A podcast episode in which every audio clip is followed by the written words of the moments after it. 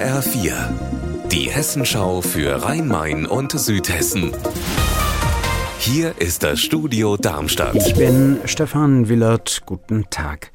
Reichsbürger wollten die Bundesregierung stürzen und an der Spitze der neuen Regierung, die sich offenbar mit Waffengewalt an die Macht putschen wollte, sollte, so die bisherigen Ermittlungen, der Frankfurter Heinrich Prinz Reuß stehen.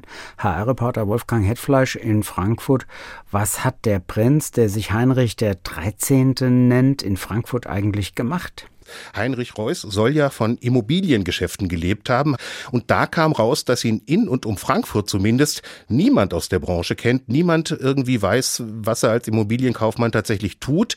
Es kann sogar sein, dass er mit seiner Firma eigentlich nur das Schloss verwaltet, das er Anfang der 90er mal gekauft hat. In der Nähe von Bad Lobenstein in Thüringen ist das. Zeitgleich mit dem Prinzen aus Frankfurt festgenommen worden ist in dieser Woche ja auch eine Frau in Heppenheim an der Bergstraße, Ruth L. Die sollte in der Regierung, die ohne Wahlen an die Macht wollte, Ministerin werden. Wolfgang, was wissen wir da? Die Frau ist 68 Jahre alt und sie hat in dieser Sache wohl keine ganz kleine Rolle gespielt.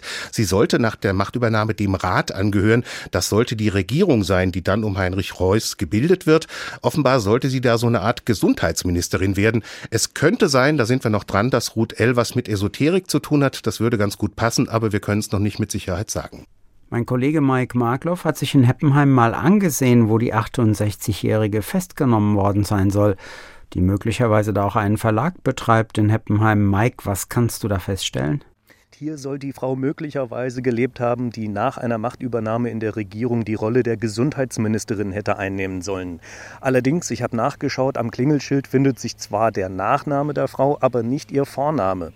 Ich habe eben mit einem Nachbarn gesprochen. Er sagt, die Polizei war tatsächlich am Mittwoch mehrere Stunden lang hier. Aber ob jemand hier festgenommen worden ist, das konnte er mir jetzt auch nicht sagen. Die Fenster sind alle dunkel. Also ob die Festgenommene hier gewesen ist, ist derzeit noch unklar. Und auch in welchem welchem Verhältnis sie zu den Namen am Klingelschild steht.